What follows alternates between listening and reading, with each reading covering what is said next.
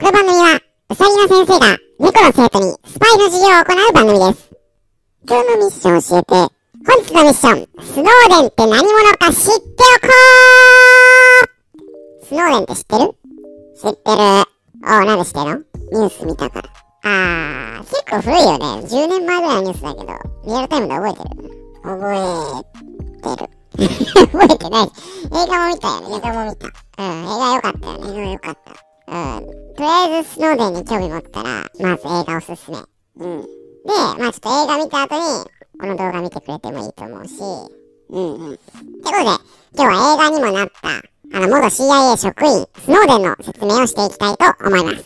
はい。まず簡単にスノーデンの説明をさせていただきますと、エドワード・スノーデンは2013年にアメリカ政府に大量監視システムっていうものが存在してるっていうのを暴露したことで、アメリカ政府を敵に回してロシアに亡命することになった元 CIA、NSA の職員なんですね。で、国家機密を漏らしたってことで、反逆者のように言われることもあるし、プライバシーを信頼して国民を監視する政府の秘密を暴いたってことで称賛する人もいると。まあ、議論が分かれる人物なんだけど、まあ、実際、ドイツ告発者賞とか、真実証明ライデンアワー賞とか、国際人権連盟とか、いろんなとこから賞をもらっていて、現在は報道の自由財団理事会の議長を務めてるんだよね。へえ。まあ、なかなか政府と戦うぞ、みたいな感じの賞とかいっぱいもらってますよ、と。でもまあ、もともと CIA にいたわけなんで、まあ、スパイのお仕事をされてたわけですよね。そうだね。そう。で、今日は、まあ、どういう監視のテクノロジーがあったかっていう部分の説明っていうよりは、まあ、このスノーデンっていうのはどういう人物で、一体何を、どうしてこんな世紀の大暴露をしたのかって方を説明していこうかなっていうふうに思っております。おー、いいね。いいでしょまず前提知識として、めっちゃざっくり言うんだけど、さっき言った CIA と NSA の違いを説明するね。うんうん。CIA って何かわかる？なんか、優秀な集まりのやつだよね。多分そうだと思う。あの、実際優秀な集まりですけど、まあ、アメリカの、まあ、スパイの、一番有名なやつだよね。うん、スパイなのね。ま、スパイ。アムロさんみたいなね。あ、アムロさんみたいな。多分、コナンとかにも出てくんじゃないかな。黒の組織に潜入してる、あの、スパイだらけで有名な黒の組織の中に CIA 職員とかもいるっていうような感じだと思う。うん、僕もわかんないけど。逆に NSA って聞いたことある？ああ、なんか、お笑い芸人の養成所みたいなやつだよね。それ NSC や。はい、どうもーつって、本日ね、監視していきたいと思いますけども、みたいな。いろんな芸人が出てくるよね、そこからね。ズコーズコー違うよ。それは NSC で。あ、違うか。え、違う違う違う。まあ、ざっくり、クソざっくり説明すると、もちろん重複する仕事もあると思うけど、CIA は人を介した情報収集、情報活動をするのね。NSA は通信傍受を主とした活動って感じかな。まあ、広角機動隊で言ったら、石川とボーマの仕事が NSA みたいな感じ。うーん。僕には伝わった。伝わった。皆さんに伝わったかわかんないですけども。で、スノーデンは NSA の監視システムを公にしたわけだけど、彼は、もし CIA の秘密を割らしてたら、スパイとか、情報提供者とか、まあ、いろんな人に危害を加えることになっちゃう。危険にさらすことになっちゃう。私としてもそんなことをしたくないので、NSA の秘密を漏洩した場合は、ダメージを受けるのは、まあ、ひどいシステムだけなんですと、まあ、言ってるっていうのを聞いて、まあ、なるほどなとは思った。うんうん。まあ、さっき、今回は、スノーデンの人物像に焦点当てるって言ったけど、まあ、簡単に大量監視システムのことも説明しようかなと思うんですけど、はい。まあ、ざっくり言うと、まあ、国民が電話をかけたり、メールをしたり、SNS に投稿したりするものを全部収集してみるよっていうシステムの存在が明らかになったの。全部。全部。全部を収集するっていうのを組織の目的にしてたんだよね。まあ、911の事件があった以降、テロリストを見つけ出すっていうことを目標にして、まあ、目標というか、まあ、一種の言い訳っていうのかな、にして、まあ、犯罪捜査のために、この監視の範囲をどんどん広げていっちゃったんだよね。で、スノーデンの暴露の後、ウォールストリートジャーナルの報道によると、アメリカが全てのインターネットトラフィックのうち、ほぼ75%を傍受する能力を持っていたっていう風に報道されてる。ちょっと見れないんだね。ちょっと見れない。やっぱり、隠れてる奴らがいるからね。うん、3割ぐらいは見れないんだ。3割ぐらいは見れてない。あと、企業側は認めてないけど、まあ、Facebook とか Google とか Apple と協定結んで、直接 NSA が彼らのサーバーにアクセスできたっていう風にも言われてる。うん。やだよね、SNS の投稿見られたら。やだね。やってないけど。やってないんかい。まあ、スパイはやらない方がいいよね、SNS ね。まあ、気軽にツイートしない方がいいね、スパイは。しない方が正体隠してる方がいいからね。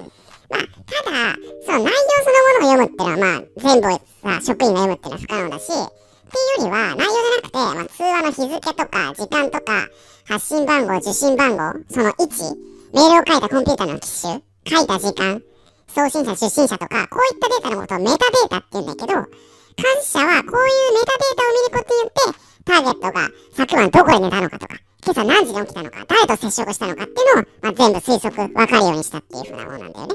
うん。ただ、スノーデンによると、もう一つ、ラビンと、あの、愛の LOVE INT っていうスパイ行為が、まあ、NSA 職員の間で冗談になったんだけど、どんなスパイ行為だと思う？サマーウォーズのやつだっけ？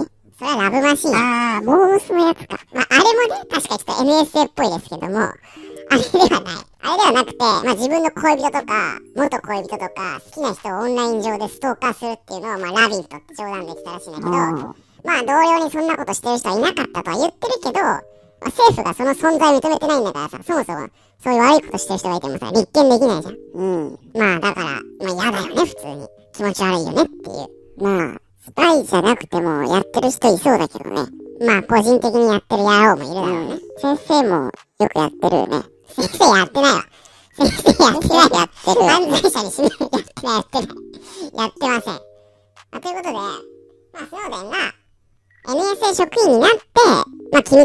するまでの経緯をここから説明したいと思います。まずどんな少年時代だったか。ノースカロライナ州、アメリカのノースカロライナ州生まれで、学歴は実は高校中退なのね。うん。まあ、後々大学行ったりもするんだけど、高校は中退してて、うんうん、まあ、理由はまあインターネットギークというか、まあインターネットに夢中で、まあただプログラミングの腕はあったから、まあ2002年にはマイクロソフト認定システムエンジニアとして働いていて、まあ18歳になる前ぐらいにも時給30ドルぐらい稼いでたっていうことで、なかなかすごいよね。うん、僕が勝ってるのは学歴だけかな。まあ、あの時代のギークって感じだよね。で、まあ、見た目が、まあ、オタクというか、まあ、ギークなので、まあ、この見た目のおかげで、CIA の時、ターゲットに警戒されなかったっていうのも自伝で書いてた。なんか自虐だね。ゴリゴリのエリート感が出ないから、正体を疑われずにスッと入ってきたっていう。うん。目に留まらなかった、ね。そう。だからやっぱり、スノーデンはマリオとか、日本のアニメが大好きなんだけど、うんうん、何のアニメが好きだと思う？日本のアニメ？うん。推しの子。推しの子。今だよ。ロシアから見て面白いから。推しの子ではないね。推しの子ではないか。2002年より前だからさ。何かっていうと、まあ、ホタルの墓、少女革命、ウテナ、エヴァンゲリオン、カーボビバップとか、ルローニケンシン、ナウシカ、スレイヤーズ。そして一番のお気に入りが、広角機動隊。ああ、なんか、日本に来たオタクだね。ああ、もうですよねっていう感じだよね。うん。オードリー・タンも広角機動隊好きって言ってたもんね。まあなんか、まさにって感じだね。うん。イニシャル D とかも好きなんじゃん。あ、好きかもしんないね。自然には書いてなかったけど。そうそうそう。そんな感じ。まあ、人物像が見えてきたよね。で、最初から CIA 入るんじゃなくて、911をきっかけに、まあ、やっぱ愛国心とかに目覚めて、2004年20歳で最初陸軍に入るの。で、映画見たから覚えてるかもしんないけど、両足訓練中に骨折しちゃって、速攻状態になるんだよね。ああ、そんなシーンあったかも。そうそうそう。でも、それでもやっぱこの国のために働こうってことで、2005年 CIA に入る。うんうん。で、2007年から2009年までの2年間はスイスで、まあ、偽物の外交官として働くと。CIA のために働くということをしていました。うん。なんで辞めちゃったの？ね、順調そうに見えるけど、なんで辞めちゃったかっていうと、まあ、やっぱり CIA の手口に、もうこの頃から困惑するようになってた。うん。例えばこれ、あの、映画のシーンでもあったけど、ターゲットに酒を飲ませて、飲酒運転させて、わざと逮捕させて、あの、ターゲットに近づくみたいなやつあったじゃん。うんうん。ああいうのはもう結構、うんざりきたみたいなね。そういうのは嫌だったんだ。やっぱり嫌だったみたい。うん、で、2009年に CIA を辞めて、まあ NSA に行く。正確に NSA の請負企業のデルに入るんだけど、まあ、実質 NSA みたいな感じで働くようになる。うん、結局スパイやるんだね。ね、そう。私もそう思っていろいろ調べたんだけど、あんまり明確な説明は書いてなくて、一つ説明になってるかなと思ったのは、2009年にオバマ政権ができて、前のブッシュ政権よりそういうことあまりしませんよってことを言ってたから、少しマシになるかなと思ったっていう記述は見つけた。国のために働きたいから続けたのかな。うん、っていうのはあったのかもしれない。で、そして NSA に入り、ついに日本に上陸するんです。日本で働いてたんです、スノーデンは。うん。好きだからよかったじゃん。ね好きだからよかったよね。で、まあ、三沢基地、青森の三沢基地とかでも働いてたし、時期的に311も経験したのかなうん。映画だとさ、日本のインフラをいつでもダウンできるマルウェアを仕込んでるみたいな描写もあったよね。ね。ね、ちょっと映画なのでどこまでがフィクションで、事前とかにはそういうこと書いてなくて、どこまでがフィクションで、どこまでが事実かわかんないんだけど、ちなみにあの、ルービックキューブを目印にしたらマジだったみたい。USB メモリ隠してたやつ。あ、そうそうそうそう。あの、皆さん向けに説明すると、スノーデンが暴露するときに、ジャーナリストに会うときに、ルービックキューブを目印にするんだけど、本当にルービックキューブを持ってて、中にメモリを隠したっていう説明はなかったけど、やっぱりあの、ゲートとか通るときに、緊張しないように、こう、あれを回したみたいな。オタクだね。オタクだよね。まあ、そんなルービックキューブ大好きスノーデン君でやった。スノーデン君。うん。で、これ日本にいる期間の中で、スノーデンは大量監視システムの機密文書を見つけて読んじゃうんだよね。しかも自分もよく分かってなかったけど、自分がそのシステムの一端を開発していたと。で、うんうん。日本にいながら、まあ祖国が常に自分のこと見張ってんだっていう風になって、まあ、血の気が引いていくというような流れでございます。誰にも注目されてないと思ってたのにね。まあ、ノイローゼにもなるよね、監視されてると思ったら。まあ、なるよね。で、スノーデンは最初あの、ウィキリークスとかに流そうかなって思ったらしいんだけど、やめたんだって。ウィキリクスって知ってる？ネットニュースみたいの？いや、匿名のハッカー団体、まあ、匿名じゃない人もいるけど、ハッカー団体で、まあ、政府の秘密情報とか盗んで、ネットにこうばらまくっていうことやってる。うん。貴族みたいな感じの。暴露 YouTuber みたいな感じか。ある、ある意味ね。正義はあるのか。そこに正義はあるのか、みたいなね。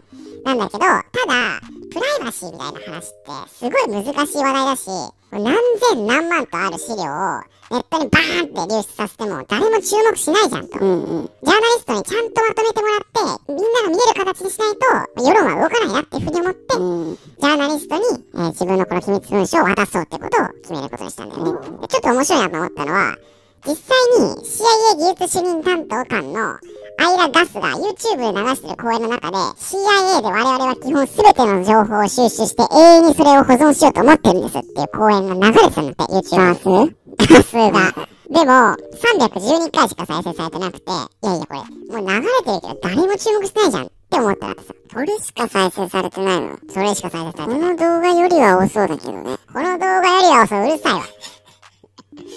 まあ、頑張っていきたいですけども、まあ、とにかく世論を動かすようなことにはならなかったと。ガスでもダメだったか。そう。ガスでもガスはし CIA の人だけどね。で、機密文書、あ、こんなひどい大量監視システムがあるんだよって機密文書をジャーナリストに渡すっていうことを決めるんだけど、その渡す場所を香港に決めるんだよね。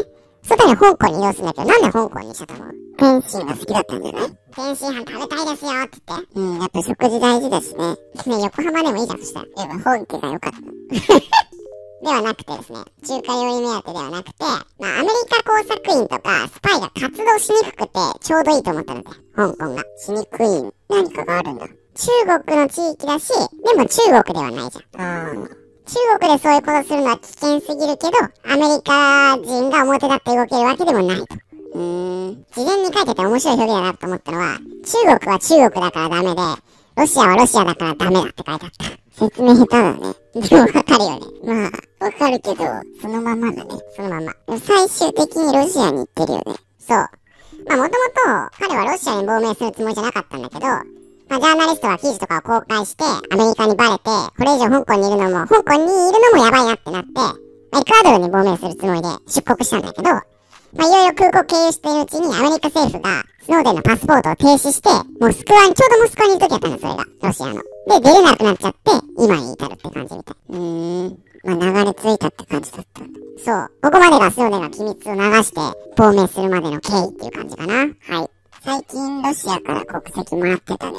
あ、そうそう、本当に最近、プーチン大統領がスノーデンにロシア国籍をうん。与えたんだよね。うん。まあ、常に永住権は持ってたんだけど、まあ、この国籍付与について、ロシアではちょっと冗談が流行ったらしいんだけど、どんなやつか知ってる？冗談。まあ、ジョークみたいな。なんだろあの、ウクライナ侵攻が始まって、苦戦してるから、う。うんうん。ああ、プーチンが一人での、兵役一人での国民を、そうそう、一人での国民を増やしたいから、あの、スノーデンに兵役を課すためなんじゃないかみたいな。スノーデンでもちょっと前線で活躍するタイプに見えないけどね。まあね、スノーデンがちょっと逆に、その裏側の方についちゃったら、ちょっと、なんてことしてくれてんだって感じだけどね。結局書いてっていう。ね自由なジャーナリズムなんとかの理事長なんだから、その辺をやめていただきたいですよね。逆にウクライナ側のスパイなのかもしいや、もうその辺はわかりませんよ。れない。あえてロシアに国籍もらいに行ったのかも。偶然パスポート止められたのに。内部からやるために。スノーデンのハッキングの定義がちょっと面白くて、スノーデンはハッキングっていうのはコンピューター以外にもあるって言って、その定義が面白いから紹介するね。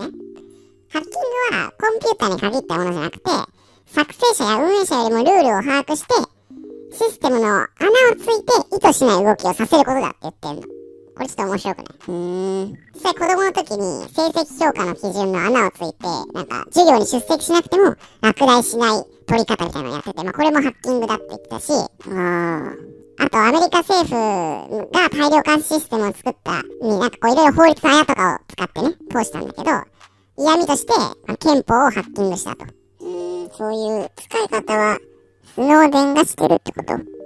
あ、スノーデンがしてる。だから本来の、その授業の評価基準とか、憲法とかの意図を、の穴をついて、違う動きをさせちゃうみたいなのがハッキングですよ。面白くない？これ。うん。僕もハッキングしたことあるかもしれないね。ね。ちょっとこの辺また雑談会で話してみようか。うん。こういうプライバシーとかの話って曖昧だからさ、あんまり興味持たないと思うんだよね。あとは、俺は悪いことしてないから、その監視システムがあっても気にしないよって人も多いと思ってて。そうだね。もうスローでこうも言ってて、大量監視システムが実装された世界っていうのは、あらゆる法律が完全に自動的にコンピューターによって強制される世界だと。おー、なるほど。うん。人が法律を破ってるところを認識してるのに、まあその人を見逃すみたいな AI はありえないじゃん。うんうん。でも僕らの生活って結構グレーゾーンで、横断歩道じゃないところで道を渡るとかさ、リサイクルゴミに一般ゴミを混ぜたり、一般ゴミに資源ゴミを混ぜたりさ、自転車で入っちゃいけないところに入っちゃうとか、他の人の Wi-Fi 勝手に使っちゃうとか、まあそういうのを法律が全部自動的に執行されるようになったら、まあみんな犯罪者になっちゃうじゃんと。いや、それは法律が不完全なんじゃないかな、まだ。まあこれスノーデンの意見だけどね。まあとは犯罪じゃなくても、酔った勢いで一夜を過ごした女性が、今や友達の奥さんで二人とも後悔してて、話さないようにしてるとか、昔なんかの署名活動や抗議活動に参加したとか、まあ破滅に繋がりかねない過去っていうのは、まあ誰にでもあるじゃないあるね。書き込みとかを監視収集されるっていうのは、もうこういうものを握られてしまうよってことだし、まあちょっとこういう言い方難しいなと思ったけど、やっぱ監視されてんのって嫌じゃん。うんうん。カンニングしてなくてもさ、テスト中先生に後ろに立たれるのめちゃくちゃ負荷じゃん。嫌だね。なそういうのって、まあ嫌だなって思ったよっていう話。って考えるとちょっとこう、プライバシーって大事だなと思わない？まあ、そうね。子供に GPS つけるのもどうかみたいなのもあるね。難しいところでね。うん。安全だけど。僕もなんか中学生の時のなんか偏った考え方とかさ、なんか引き出されてなんか叩かれたりしたらちょっと嫌だもん。ああ、僕は握ってるんでね、それ。いつでもそれを公開する準備はできてます。ああ、ちょっとしないでいただいて。まあ、それはいいタイミングで出しますね。よろしくお願いします。そんな感じで、今日の授業は以上。他にも、この番組ではスパイの世界、ハッキング技術といったテーマを焦点を当てながら、世界中の熱いトピックを熱血解説しています。気に入ってくれた方は、ぜひフォローして他も聞いてみてくださいね。